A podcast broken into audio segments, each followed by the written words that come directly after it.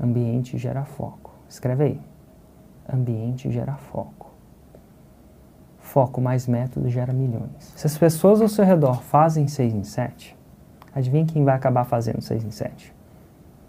E não é só isso não. Se as pessoas ao seu redor são servidores públicos, adivinha quem vai ter uma grande chance de ser servidor público?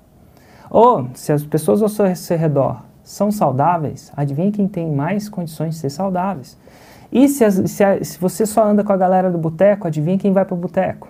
E nada de errado boteco, é muito bom e tal. Se é isso que você está procurando nessa fase da sua vida, tá ótimo, né? Anda com a galera do boteco. Mas se você andar com a galera da academia, adivinha quem vai tender a ir para academia?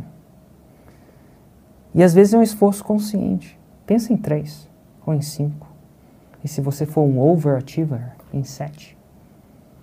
Se você convidar sete pessoas para estar tá junto e aprender essa parada, talvez uma ou duas aceitem. É estatístico, mas é um esforço que você precisa fazer de forma consciente. Tá joia?